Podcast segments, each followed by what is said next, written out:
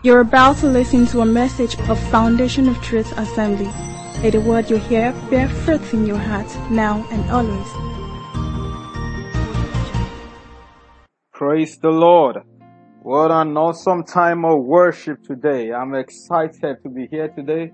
The very last Saturday in the month of January. Somebody shout hallelujah. Glory to the Lord. Such a beautiful morning. Lord, we bless your name. We appreciate you. We thank you for the privilege to be among the living. We thank you because you are with us and that even as we step into this next segment, which is the word, that you will also show yourself strong in the name of Jesus Christ. We commit every one of us into your hands. Lord God, that you will lead us, that you will guide us. And at the end of it, Lord God, we'll be better people because we can. In the name of Jesus. Be glorified, O Lord. In Jesus' name we pray. Amen. Can I hear a believing amen? All right. Quickly, let's go. Turn your Bibles with me to the book of James chapter 5. I'm going to read James chapter 5 starting from verse 13. James 5 13.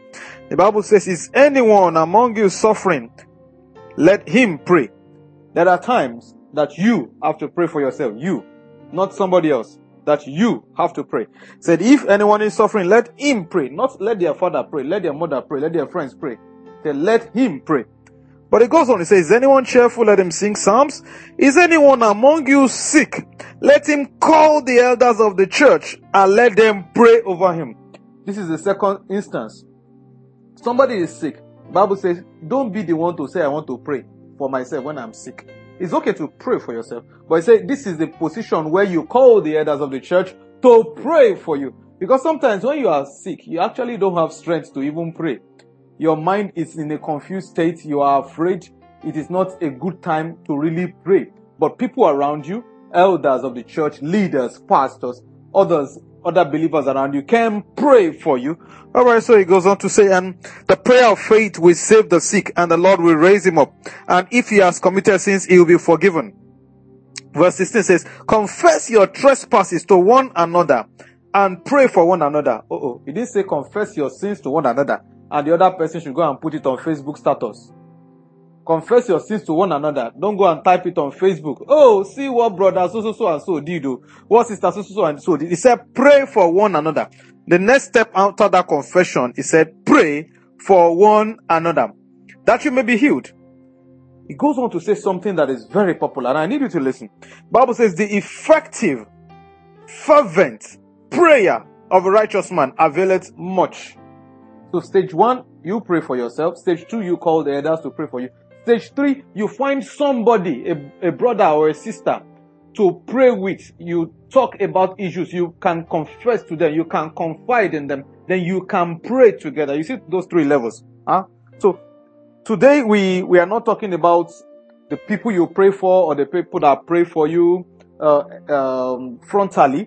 We just want to proceed in our series on Let Us Pray. If you recall, two weeks ago, we started answering popular questions on prayer, and we've answered um, up to seven by last week. So uh, the remaining questions have been compressed into three, so that we can wrap this series up today. And by God's grace, we will attempt to answer the remaining three questions today. So are you ready? Good. Question number eight is, why is it important to pray with others? Since I can pray alone. What is the point or praying with others since I can pray alone. You know, in the text we read here in James chapter 5, we saw those three scenarios. Okay, good. There's nothing wrong with you praying alone. Actually, there's nothing wrong about it. But the question is saying, why is it important to pray with others?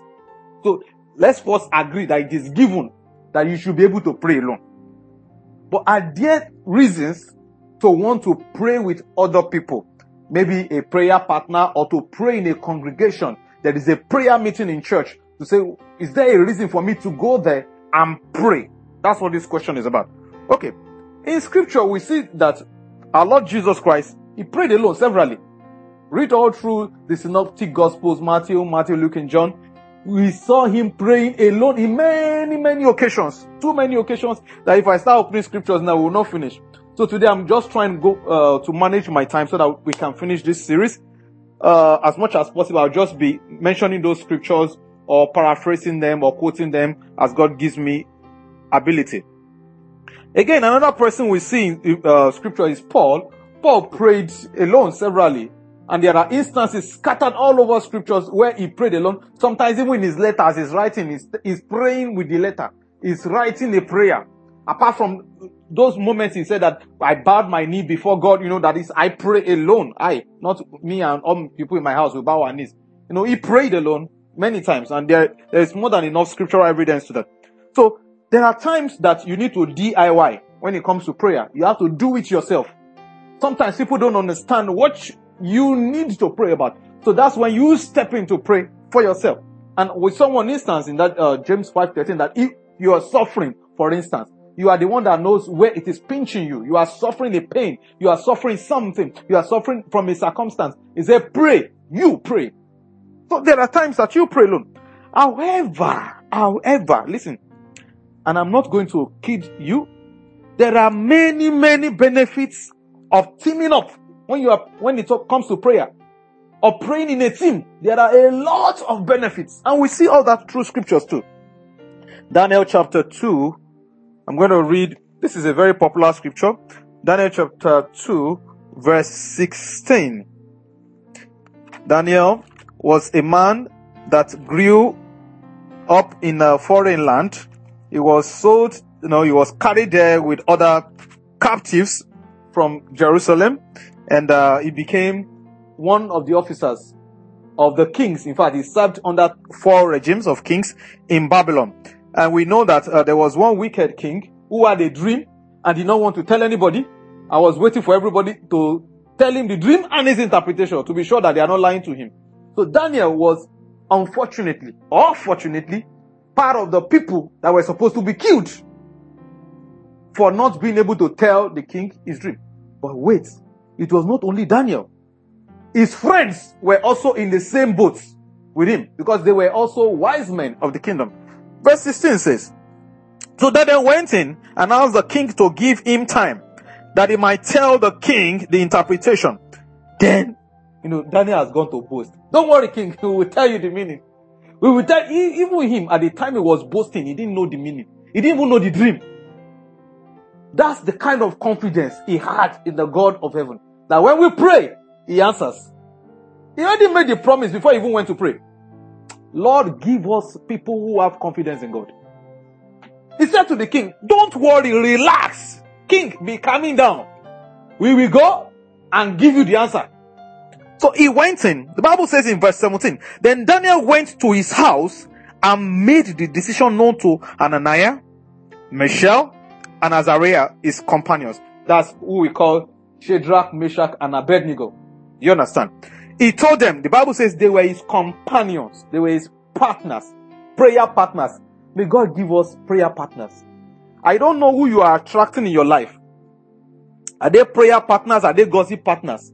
This was a man who had prayer partners. So he told them, he said, guys, that they might seek mercies from the God of heaven concerning the secrets, so that Daniel and his companions might not perish with the rest of the wise men of Babylon. Then the secret was revealed to Daniel in a night vision. So Daniel blessed the God of heaven. You see, agreements hmm? agreement is a spiritual, is a spiritual code. I don't know how to explain this enough. What happened there was a prayer of agreement. Say, guys, you know, we are all in this boat. And we have a collective destiny. If this matter is not reviewed, they kill all of us. We are wise men. They kill all of us. So, because those people too knew that, hey, our lives are on the line, they teamed up they were motivated. So Daniel was not only praying, he was praying with people who were motivated to pray with him. People who were in the same circumstance with him. Oh, you are looking for admission. There are other people who are looking for admission. Do you know them? Can you pray with them? You are motivated along the same line. You are in between jobs. You are trying to get a better one. Can you look for people who are also trying to do the same thing and say, brothers, sisters, can we agree to pray on this subject? I don't know what you are looking for. There is somebody out there who is in the same boat with you, who is motivated to pray with you. So they prayed. because they were motivated. Matthew chapter 18, verse 19 to 20.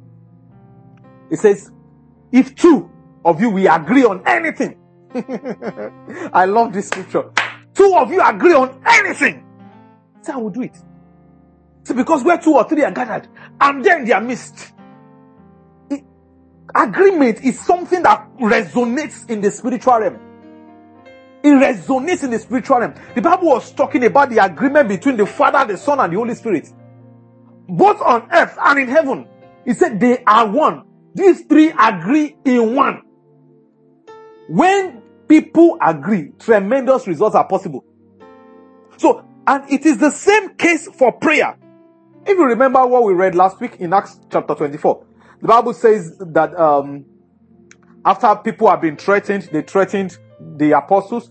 They said they gathered, the apostles gathered in one accord and they made a prayer with a loud voice. is not a loud voice, like we said last week, that made their prayer to be answered. It's because they were united. The Bible says when they finished praying that prayer, there was an earthquake. Tremendous energy was released. Tremendous power was made available. Power made available. Hello? You know, when you when we read that James 5 16, it says, the fervent, effectual prayer of a righteous man, that is one righteous man, avails much. Imagine two righteous men. The Bible says one shall chase a thousand, two shall chase ten thousand. Imagine ten righteous men. Even when Abraham was negotiating with God about Sodom and Gomorrah, you know, he kept saying, if you find this number, the more the number, the more the compelling reason to bring about a result that is outstanding. There is somebody out there that can amplify, so to speak, can amplify the kind of results you can get in prayer. Because there's such a thing as prayer of agreement. When we pray with others, even if your own faith is little, by the time you see another person around you praying, your faith will come up. You go to a congregation, you see people believing God, praying, praying, praying. Something tells you, whoa, this is an atmosphere of faith. Let me connect with this atmosphere of faith and bring my request. Even if your faith was little before, you see something welling up in you. I've been to several meetings. Somebody will come out and say, I have a prayer request. They've been praying on that thing for, for years. And I'm, I'm not telling you what I don't know. Real life examples. They've been praying about certain issues for years. And one day the prayer meeting, they'll just say, okay, please, I, I, I like you please to pray for me concerning so, so, so thing. Everybody say, ah, come, come to the middle. Let's all pray for brother so, so, so and brother so, so. Next thing you hear a testimony. Have you not heard of that before? What do you think is happening? Why? When more people are praying about it, there is more opportunity for God to even reveal to more people what the actual need is. And we have a more, um, a bigger opportunity to understand the will of God on the matter and yield. And yield. Maybe if it's only you, God is telling you, do like this, do like this, you are arguing with God. But God is telling two, three witnesses in the house who are praying for you on that subject. There is an alignment, there is a confirmation, and you're able to move in that direction. One other thing that praying together with other people does is that it, it provides a platform for support and accountability. You know, when you have come now, you've, you've told me you are praying for admission, and I see that it's time to go and get that form. You didn't get that form. JAMB form is around the corner. You've been praying for admission since last year. And I see that you know JAMB form is out, but you are not taking it. I begin to ask you, bro, sis, you said you were going to enter school. The form is out. You said for this particular job that uh, you have applied for, those, those skills are needed. But I don't see you going online to learn the required skills, to take the required certification for the field that you have said you want to go into, that we are joining you to pray about. So you become more accountable. You get more support. Ecclesiastes chapter 4, if you start reading from verse 9 to 12, he says, Two people are better than one. Hello? I didn't write it. Say if one falls, then the other can take him up. That is, you can form a tag team. Back to back, you are confronting the enemy. Because there are perspective limitations. When you pray alone, you can't see your back. You don't see your back. Why do you think airplanes never fly with one pilot alone? There are things one person doesn't see. And when the stakes are high, you want to be double sure. Hello? Even when Jesus was going to the cross, he had to call his disciples, guys, come. I need you to come around and pray. Pray. I want to go and pray, but even you guys, you need prayer. Come and pray so that you not enter into temptation. Come and pray. Of course, we know how it ended. So, praying with other people has a lot of benefits. And if I may, praying with other people is one way you can guarantee that indeed you are praying for others and that others are praying for you. What do I mean? So in general, uh, we are selfish. And I'm, I'm saying this with all sense of honesty. When you say people should pray, actually, they are not praying for other people. They are praying for themselves. All those things you hear, uh, I'm praying for you. You go and tell somebody your story. I'm praying for you. Forget it. Half of, what am I saying? More than half of the time, they wish they will pray for you. They will not remember. Those that are very kind that remember is when they are about rounding up their prayer points that they say, Oh Lord God, we pray for Sister Emily. Lord God, remember. Remember our prayer point. In Jesus' name we pray. By the time they are doing that, they have spent one hour praying for themselves and praying for their loved ones. Hello? So don't let anybody deceive you. You've got to ensure that people are praying for you only when you are praying with them. It's in that moment you are sure. And of course, because even as we read in that James 5, it said we should pray for one another. So it's actually a commandment that you too should pray for other people. So it, it, it serves a mutual benefit uh, both ways. You praying for others, others praying for you, happens when you come together to pray. Not when one person is in their house, another person is in their own house. Hallelujah. All right. I'm moving very quickly because of my time. Question number nine. I want to spend time on the last question. Question number nine, which is the second to the last. What time of the day and how often should I pray? Hello? What time of the day? Should I pray in the morning, afternoon, mid afternoon, late afternoon, early evening, late evening, night? all through the night? And how often should I pray? Two times in a day, three times in a day, four times in a day, or pray like Muslims five times in a day, or I pray seven times in a day, or I pray without season.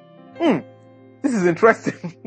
so let, us even start with the how often. We'll come back to what time of the day.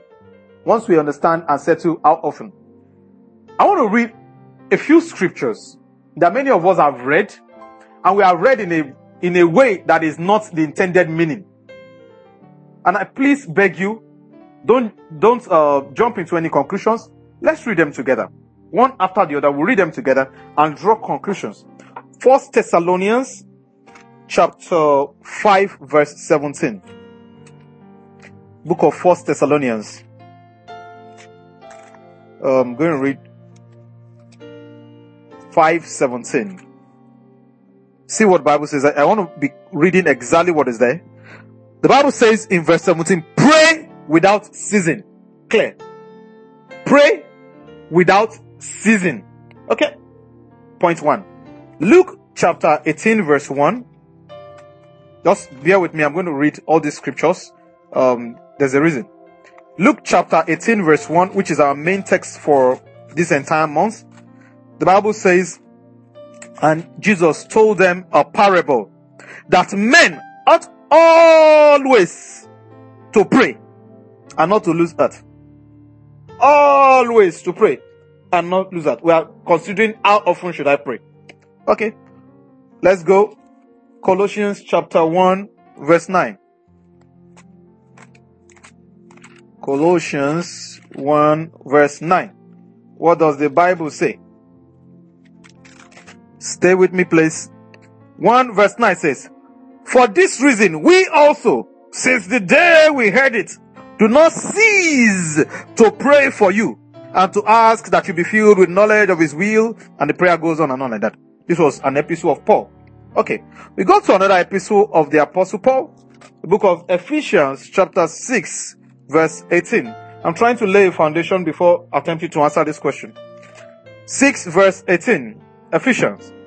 Ephesians 6 18 says, praying always with all prayer and supplication in the spirit, being watchful to this end with all perseverance and supplication for all the saints. and for me, and, and, and none like that. Okay. So, in this scripture, I, I hope you were paying attention to the keywords.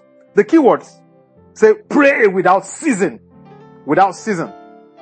Luke 18 1 says, ought always to pray. Colossians 1 9 says, we have not ceased to pray for you. Ephesians 6 18 says, pray at all times in the spirit. Hmm? At all times. So people have said, what is the intention of God for our prayer life as Christians? In the light of these scriptures, say pray without ceasing, pray always. What does it really mean? Is it talking about frequency or is it talking about something else? That is how often we should pray. How often? Always. What does that always or without ceasing? What does it mean? Okay. Before I answer it, I'm going to make some statements and then ask you the same question.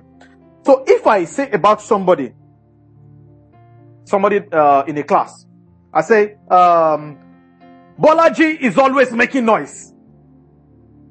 What does that mean? Bolaji is always making noise. I'm the class teacher of Bolaji's class. And I tell Bolaji's parents, Bolaji is always making noise. Okay. Or there's a girl called Fijabi. Fijabi is always pressing her phone. I'm reporting Fijabi to the mother. Fijabi is always pressing her phone. What really am I communicating? Hello? I hope you are following me. Before you answer, as you are thinking about it, I now put the third statement. Uh, James is always praying. Three statements. Number one, Bolaji is always making noise. Two, Fijabi is always pressing our phone. Three, James is always praying. What do I mean? Am I saying Bolaji does not do anything else in this life than making noise? Bolaji doesn't eat.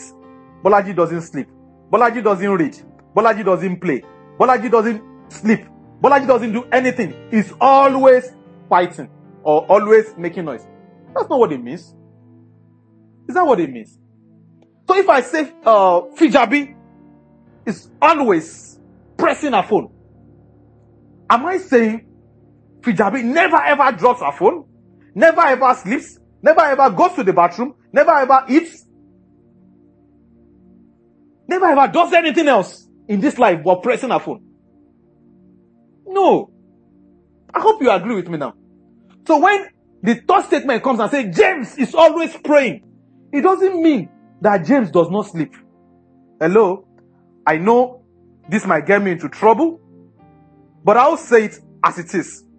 We are understanding and interpreting this scripture in context. We have used examples that are contemporary so that we get the, the contextual meaning of when you see always praying in scriptures. So it does not refer to a constancy of prayer but a tendency for prayer. That is, you are more likely to catch this person doing that than doing another activity. That's what it means.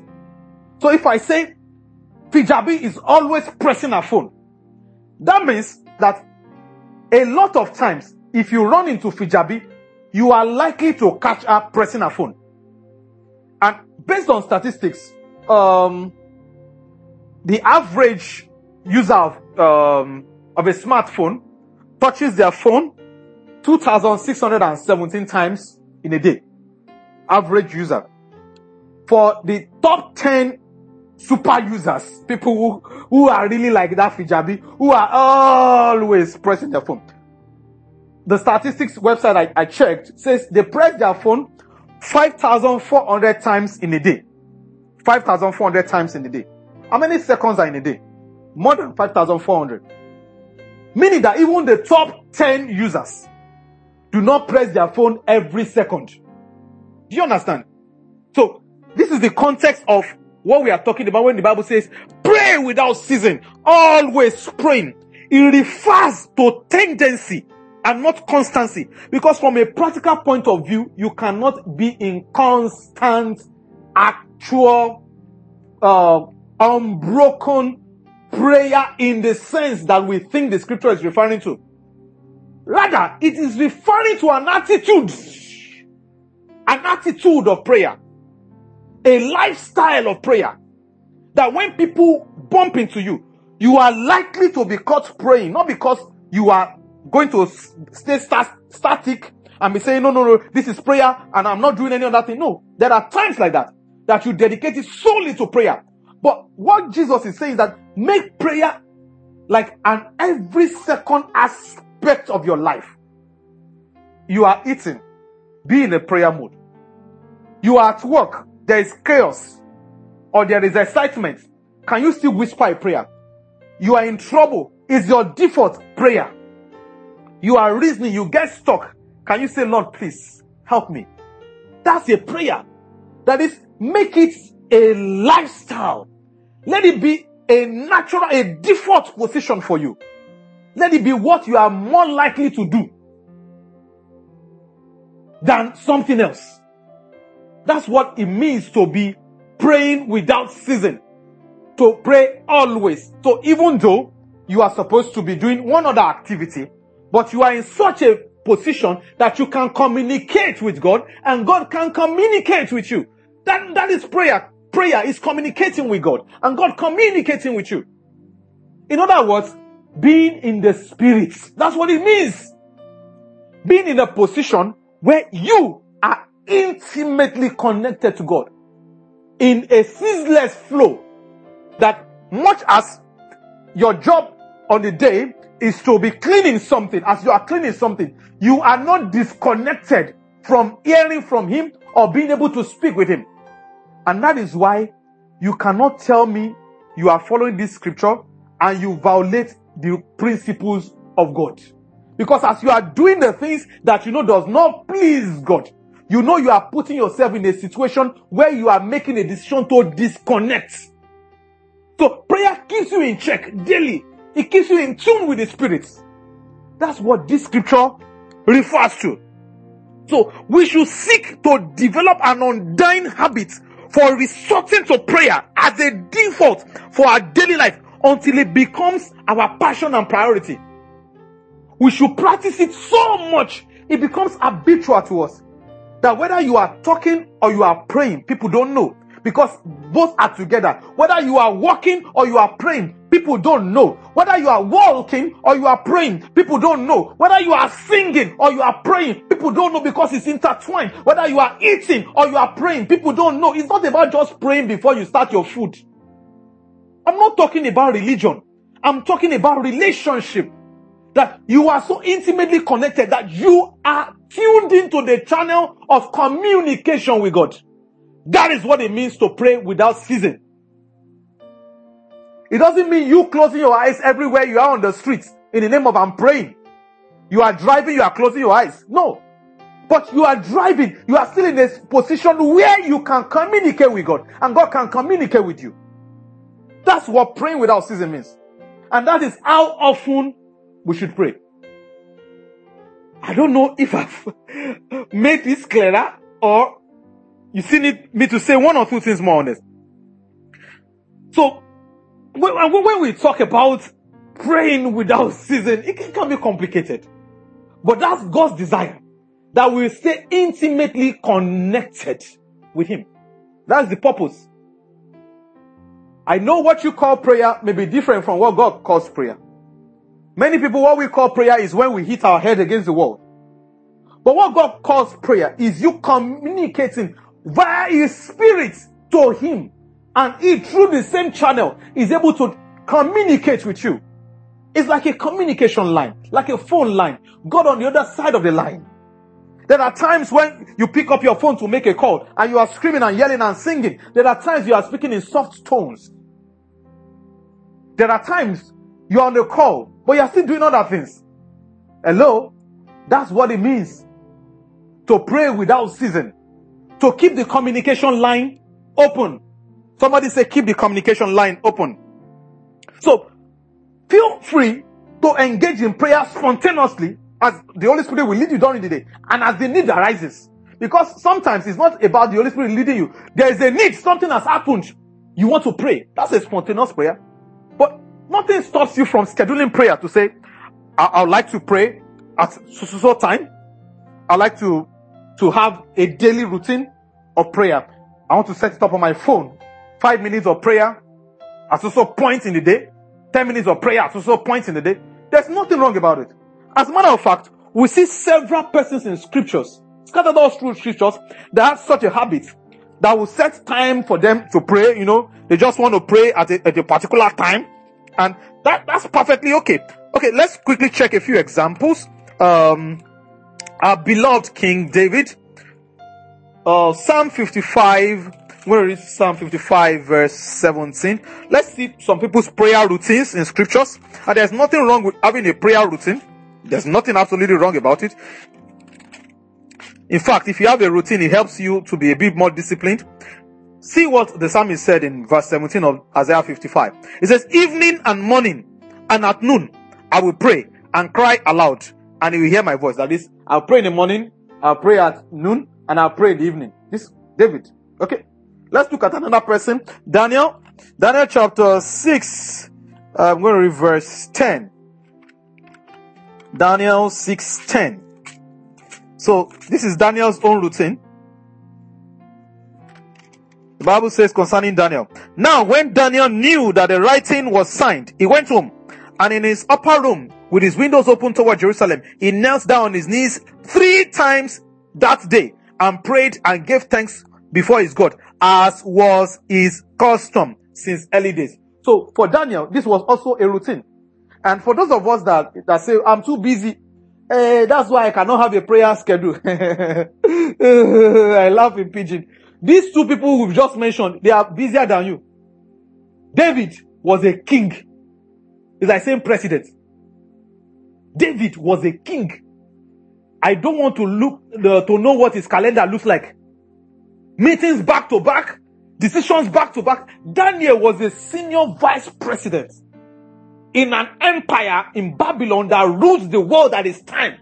He was one of the three senior vice presidents. That man was a busy man. So I don't understand these our stories. Oh, you know, Pastor, you know, I'm going to school. That's why I don't have time. I'm so busy. We have lectures all the time. You don't want to do it. If you want to do it, you will schedule it. If Daniel could do it, if David could do it, we can do it. And I'm not saying this to you alone. I'm saying this to myself to say, can I put God a time to talk to God on my busy schedule daily? Daily. Daily. Forget the excuse. Excuse your excuses. If you want to do something, you make time for it. Can we make time for God daily? I just want to spend time with Him.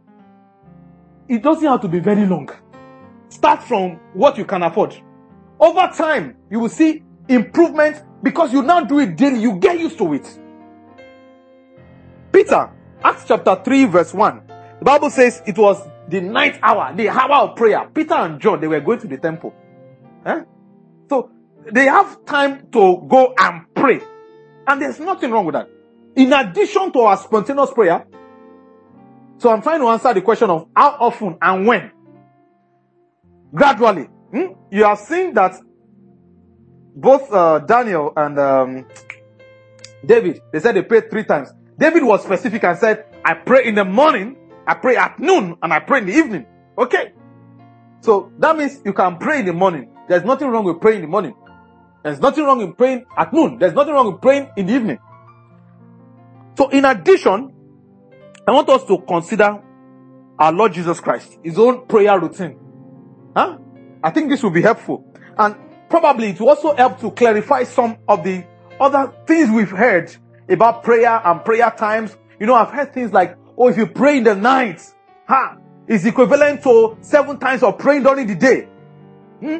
You know, we have heard those kind of things. And we have not searched the scriptures to understand if it is true. And if it is true, why is it so? Do you understand? So, number one, I've not seen it in scriptures to say if you pray at night is equivalent to seven times the effectiveness of the prayer you pray by day. I've not seen it in scriptures. If you have seen it, please text it to me. I'll be happy to read it. But in scriptures, you have seen that people can pray at different kinds of time. Uh, Matthew chapter, um, so we're checking the prayer routine of our Lord Jesus Christ. Matthew chapter 14. Matthew chapter 14 from verse 22 to 25. So what does uh, the scripture says? Ah, this is a very interesting one. Immediately, Jesus made his disciples get into the boat and go before him to the other side. Before this, immediately, what actually happened was that Jesus just finished feeding 5,000 people. And the Bible says immediately Jesus made his disciples get into the boat. Abba Jesus. Abba Jesus. After feeding 5,000 people. Is it not time for selfie? Is it not time to call a press conference? Say, come on now. The anointing has come. I just fed 5,000 people. Let me be taking selfies. Oh yeah, who want to take selfie with me? Jesus was not a, was not a person like that. He just said, okay, it is done. Can we move to the next miracle? Can we move to the next assignment? Ah, don't let me go there today. Let me continue reading my Bible, JJ. Uh, immediately Jesus made his disciples get into the boat and go before him to the other side. While he sent the multitude away, he sent the multitude away. and when he had sent the multitude away, he went up on the mountains by himself to pray. Now, when the evening came, he was there alone. But the boat was now in the middle of the sea, tossed by the waves, for the wind was contrary. Now, in the fourth watch of the night, Jesus went to them walking on the sea. We know the rest of the story. So he started praying from that evening because it was already getting to evening time. It was approaching evening when he fed the 5,000. You know, that's why I said, ah, if I let these people go, they will faint. So, uh, if you read, um, say verse 15, it said, when it was evening, the disciples came to him. Hmm? So he stayed back after he dismissed all the multitude and including his disciples. You know why he did that? So that he can have private time to pray. So what counts is not also the fact that he's praying in the evening. And we will see that he prayed at other times of the day. But he wanted private time to pray. So he dismissed everybody and spent his time to pray from that evening into the night. The Bible says into the fourth watch of the night. Long hours of prayer. God give us strength to stay in the place of prayer long. Many of us, as we stay in the place of prayer, five minutes always look like five hours. As we just start to pray, we are looking at the, the clock. Ah, ah, it's the five minutes since. Ah, ah, I thought it's 45. No, it's just five minutes, bro. Keep on grinding in prayer. The Bible said Jesus was there from that evening till the fourth watch of the night. No wonder many miracles and signs will follow him. When he will come in the morning, then people begin to move. Hallelujah. So I'll read another one. Mark 1 35. Mark 1 35. So we saw Jesus praying in the evening. Uh, Mark chapter 1. Okay, verse 35. What does the Bible say? Okay. The Bible says, now in the morning, having risen a long while before the daylight, he went out and departed to a solitary place and he prayed. So Jesus also prayed in the morning, early hours of the morning, before the sun came out. So again, the Bible is not specific on the actual time, but just a long before daylight. So before it became bright. So I don't know if it's 3 a.m. or 4 a.m. or 5 a.m. and I don't know the season. Because you need to understand that in Israel they had seasons, different seasons. So on a different season there may be longer day, shorter nights. It's applicable. Mm. So, but what we know is that it was in the early hours of the morning. In the early hours of the morning. So, and Jesus prayed in the early hours of the morning. Again, you see what he did there. The Bible says he went out and departed to a solitary pray- place and he prayed. So again, he wanted time alone. That's what counts. Focused time. So that you are really praying. Ah, okay. Then let's look at another time that of the day that Jesus prayed. Luke chapter 6 verse 12. And there are a lot more, but we don't have enough time to go through everything. So I'm just trying to pick uh, diverse ones so that we can get the gist. Luke chapter 6 verse 12. 612 says, Now it came to pass in those days that he went out to the mountains to pray and continued all night in prayer to God. And when it was day, he called his disciples to himself. So as he was going to make a decision to choose which disciples he would draw to himself, the 12, Bible says the previous day, he spent the entire night praying. And this is our concept of all night. I know even now, even before COVID came, many of us are lazy If they say come for all night, we know we will not show up. We will find a good excuse to not show up. But if there is a football match, uh, they are playing a World Cup match in the night, you will stay up to watch. God is watching you.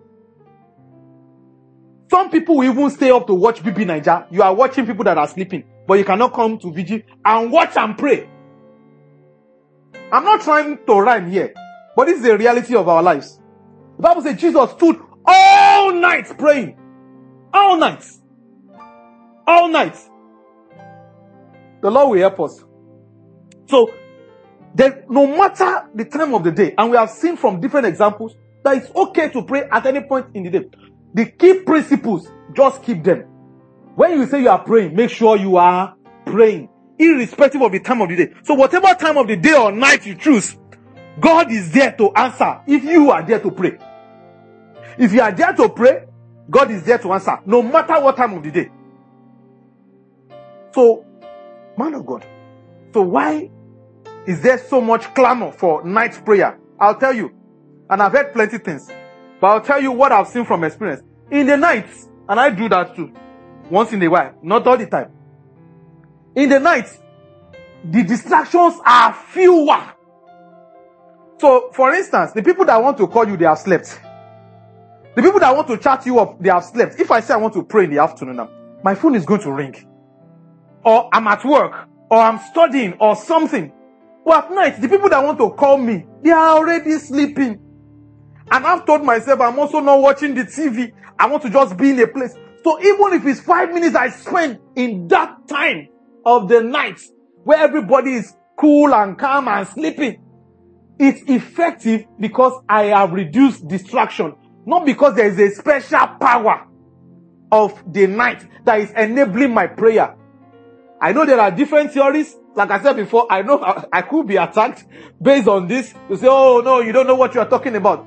Okay, you show me in scriptures. I'll be happy to see it. But this is what I've seen from personal experience. At night, your own senses too are a bit more alert.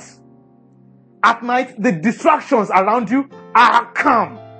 At night, okay, just like on campus, when people used to read at night, you know, and you know, some people will read, they say they want to go and read at night on campus and they will carry pillow. The person who is reading during the day, who is not sleeping, is better off than the person who is carrying pillow at night. So it's not the time of the day that you reach that counts. It's the focus time you're able to create within the window where you're doing it. So if you can find a focus time to pray during the day, God is there. He's not only a God of the night, he's also a God of the day. He's going to answer you. Do you understand? So let's let's get it straight. Time is running out. I go to the last question of the day. Hallelujah. The question is this. Is praying in tongues a more effective way of praying? I'll repeat it. Is praying in tongue a more effective way of praying? Hmm. This is a trick question. and we have to approach it with utmost caution in view of what scripture says and what we have seen in practice. Because sometimes as, as believers and as human beings generally, sometimes we look at the practice and judge something based on practice, forgetting the principles that have been enacted in scriptures to say, what does God really want? Or what is the mind of God on this subject?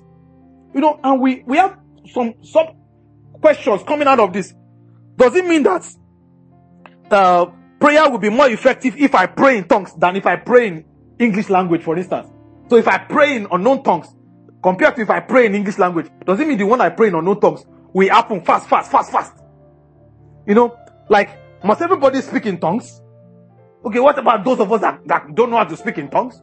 You know, somebody could be asking that. Does it mean that my prayer will not be effective? Or must the Holy Spirit move me each time I want to pray in tongues? Or can it be me making my mind up to say I want to pray in tongues? You know, all kind of questions to say in prayer. Should I regulate the Holy Spirit? When the tongue is coming, should I block it? Or should I say, oh, I will not let the tongue come out except it's the Holy Spirit that is speaking it through me? All kinds of questions around it. So I, I'm, I'm a bit careful. Maybe the question we should be asking is, are there benefits that a person who speak in tongues has? Are there benefits? With respect to prayers, are there benefits? And the easy answer is yes. So about effectiveness, we'll come to it later. But are there benefits? The answer is yes, unequivocally, and it's clear in scriptures. Okay, let's go and, and just do a very quick one around. Um, oh Lord Jesus, time is running out. First Corinthians chapter twelve. I won't read all the verses. no, no, I won't. I won't. I'm just going to read verse four. Say there are diversities of uh, gifts, but the same Spirit. There are differences in ministries, but the same Lord. And there are diversities of activities, but it is the same God who works in all. But the manifestation of Spirit is given to each one, and it begins to mention them. To mention them. When it gets to verse 10 says to another working of miracles, to another prophecy, to another discerning of spirits, to another different kinds of tongues, to another the interpretation of tongues. Say, but the but one and the same spirit works all these things, distributing to each one individually as he wills. as he wills, not as I will, not as you will. As he, the Holy Spirit, wills. Ah. So, listen. Not everybody will speak in tongues. Just take that. Because, in fact, let me quickly read um, the same First Corinthians 12. So, um, let me read from verse 30. Same First Corinthians 12. Bible says, do all have gifts of healings? Do all speak with tongues? Bible. Is this your Bible? Verse 30. Do all speak with tongues? Do all interpret? But earnestly desire the best gifts. And yet I show you a more excellent way. If you uh, back up, you start reading from verse 28, you understand what what is actually talking about that God has given different gifts to different people in the church so that the collective will be used for everybody's benefit. But not that everybody has all the gifts. So some will have gifts A, B, C, D, E, and another group may have uh, E, F, G, H, I. Do you understand? And who gets what is determined by God, not you. But it's giving you a room. He said, but you are free to earnestly desire it. And what's the proof of desire? It's pursuit. If you want it, you begin to pursue it in place of prayer. Say, God, I want it. I want to be able to speak in tongues. There was a time in my life I couldn't speak in tongues. But it didn't mean that I did not have the Holy Spirit. Because there are different manifestations of the same Spirit. Because I had expressions of other kinds of gifts. It's a gift. And I was sure of other, all those other kinds of gifts, but not the one of speaking in tongues at that time. Do you understand?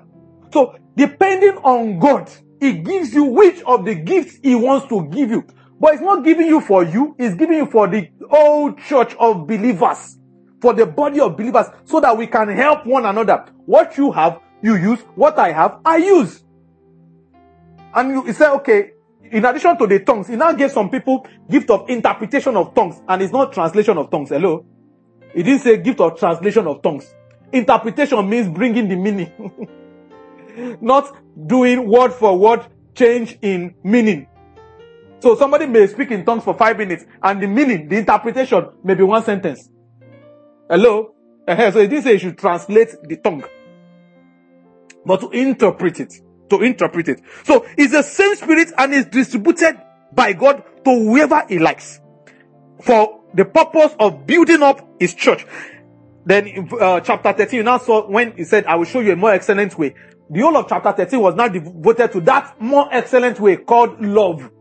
That ultimately, the gifts that I want all of you to actually have and actually use, the best, the mother, the crown jewel of all gifts is love. Love. The commandment and the law hangs on love. You, you understand? Love towards God and love towards people. That this is what I actually want you to do. In fact, by this shall all men know that you are my disciples if you have love one for another. Do you understand?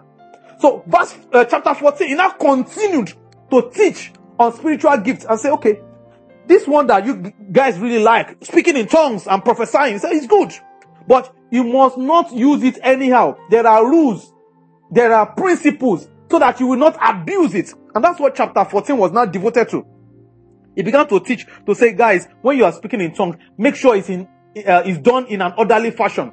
If you want to speak in tongues, uh, your language of communication with God is between you and God. So in verse 1 of uh, chapter 14, for instance, he said it's okay to desire spiritual gifts. There's nothing wrong in desiring it. Nothing. Say pursue love. That is the whole of chapter 13. Do you understand the scripture now? Uh, chapter 12 was talking about all the gifts. Then last verse of chapter 12, it says, I show you a more excellent way and use the whole of chapter 13 to talk about love. So chapter 14 starts with pursue love. That is chapter 13 and desire spiritual gifts. Desire spiritual gifts. So there's nothing wrong in desiring spiritual gifts, including speaking in tongues, to help your prayer life because it helps and it helps in other areas too. Okay. So nothing wrong there at all. Verse 2 of that chapter 40 says, For he who speaks in a tongue does not speak to men, but to God. For no one understands him. However, in the spirit, he speaks mysteries. Even that mystery is not mystery to God. It's mystery to you because you don't understand what you're saying. But God understands what you're saying. So it's a prayer language.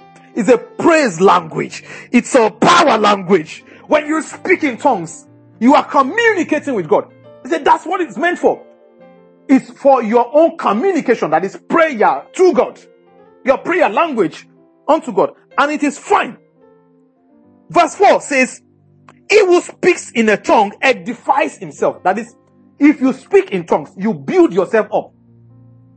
It's like you um you give yourself strength. You draw strength. Your faith wells up. Your faith wells up. You know, you read that uh, Jude uh, 20, talking about praying well in the Holy Spirit, praying in the Holy Ghost. You understand? You are being built up. You are edified when you pray in the Holy Ghost. Building up your most holy faith, praying in the Holy Ghost. I'm choosing my words very carefully. Praying in the Holy Ghost. It didn't say praying in unknown tongues. Praying in the Holy Ghost. May the Lord give us understanding. So, praying in unknown tongues is connected to this. But ultimately, what he's saying is that with the help, with the wisdom, with the counsel, with the additional knowledge of the Holy Spirit, you are able to build yourself up. You are edified. Okay, that's fine. Verse 5 says, Everyone speaking, I wish you all spoke with tongues. But even more than, more that you prophesied. For he who prophesies is greater than he who speaks in tongues. Unless indeed he interprets that the church may receive edification. He said, okay, fine. You are, you are edified when you speak in tongues alone. But my desire is that beyond everybody being able to speak in tongues, I also want you to be able to interpret what you are saying so that others can be blessed. They can now understand what God understands that you were speaking to them. Do you get it? So there is nothing wrong about desiring it. But it's saying it is more important that everybody get blessed because that's why you were given the gift in the first place. It's not meant for only you. It helps you, but it's not meant for only you. And verse 18. So if, if it's a bad thing, Paul will not be saying what he said in verse 18. See what Paul said in verse 18. Paul said, I thank my God that I speak with tongues more than you all. I, I, I speak in tongues more than you all. So it's a good thing. I do it for myself. But when I come to church where other people are, and I need to address them, not that I'm praying to God where other people are. I need to address people. Say, I would rather speak in a language you understand. But even if I'm in church and I'm praying to God, I'm not talking to you, it's God I'm talking to. Say I'm still free to communicate with Him. But I must not do it in a disorderly way. All of us are blasting in tongues and we don't even know what's going on. Everybody comes in and they're wondering what, what's going on here. What's going on here? That's what He was now teaching us in chapter 14 that we do it decently. We do the administration with orderliness. But there's nothing wrong with that gift. Nothing. We mentioned earlier not everybody will be able to speak in tongues. God will give you if He wants to give you. And it is your duty to desire it and to pray to God to give you because it has benefits. It has benefits because you, you gain an advantage. Much as not everybody will speak in tongues, everybody can be led by the Holy Spirit. I'm running off. I'm running off. Not everyone will speak in tongues. Listen. But every believer can be led by the Holy Spirit. I will say that once more so that it can sink. every believer may not speak in tongues in accordance with scriptures. But every believer can be led by the Holy Spirit. Ah, okay. What do I mean? If you read that uh, Romans chapter 8 very well, read verse 14. You see that for as many who are led by the Spirit, they are the sons of God. As many who are led, led by the Spirit, they are the sons of God. This see as many that prophesy, as many that work miracles, as many that heal, as many that speak in tongues. Say, but as many that are led, they are the sons of God. Okay. Go to verse 26 of the same um, Romans chapter 8. And you will now see what that spirit does for the ones that he is leading. Um, give me a second. So Romans chapter 8. Romans chapter 8. I'm going to read verse 26. The Bible says, likewise, the spirit also helps in our weaknesses. So we have weaknesses. It's like deficiencies. We have deficiencies. We lack some things that we should have. Hmm? So it says, why? For we do not know what we should pray for as we ought. He said, number one thing, you actually should know what you pray for. But because of your weaknesses and deficiencies, you don't. You know it in parts. Say, but this spirit helps you because he himself is praying for you. He's not only leading you to pray, is praying for you. And see what more? It says, but the Spirit Himself makes intercession for us with groanings which cannot be uttered. Groanings which cannot be uttered. Now, He who searches the hearts, that is your own heart, the person who knows your own heart, who also now knows the will of God, is the one that is making intercession for you. So He's working from answer. The will of God is the answer. Is working from that answer to your question, which is what should be in your mouth in prayer. Listen, and I, I beg you to listen very well to what the scripture is saying. In no place did it say that it necessarily uses another language to get that will um, spoken by you in prayer. But it will influence your mind, your spirit connecting with his spirit to know, to know what the will of the Father is. So, and that can happen in two ways. It can happen with your understanding being fruitful, or it can happen with your understanding not being fruitful. The second case is when you are speaking in tongues, when your understanding is not fruitful, you don't know what you're asking, but you know that you are being moved by the Holy Spirit to pray what you are praying that you don't know. At other times, you go to a place of prayer with one prayer point in mind. As you get there, he draws another prayer point in, in your mind in a language you understand. In your mind. That is the Holy Spirit leading you. Hello? So, maybe what he has done is to give you the answer in interpretation form. And he can do that. And go to your scriptures and check. Check again. Check that Jude chapter 20 that I mentioned earlier again. It says praying in the Holy Spirit. That's what is in the Bible. So as you are praying in the Holy Spirit, it can take the form of Him influencing your mind to connect to what is in the mind of Christ, in the will of God, to pray in the understanding. Or it might influence your spirit to pray in an unknown tongue, the same will of God that you could have prayed in your understanding if you knew it in your understanding. I know this is deep, but this is the truth.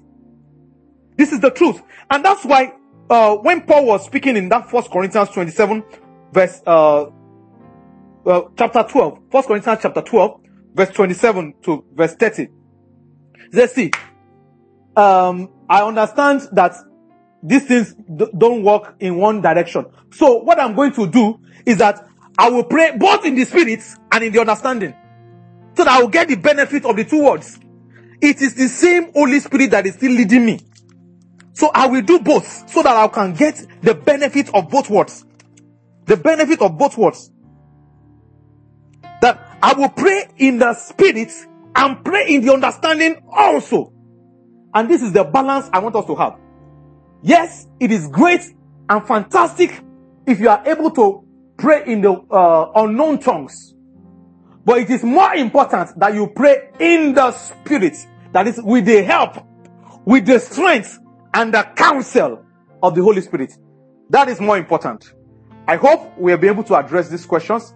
Join us same time next week. We begin a new series. The name of the series for February is called For Christ's Sake. Hallelujah.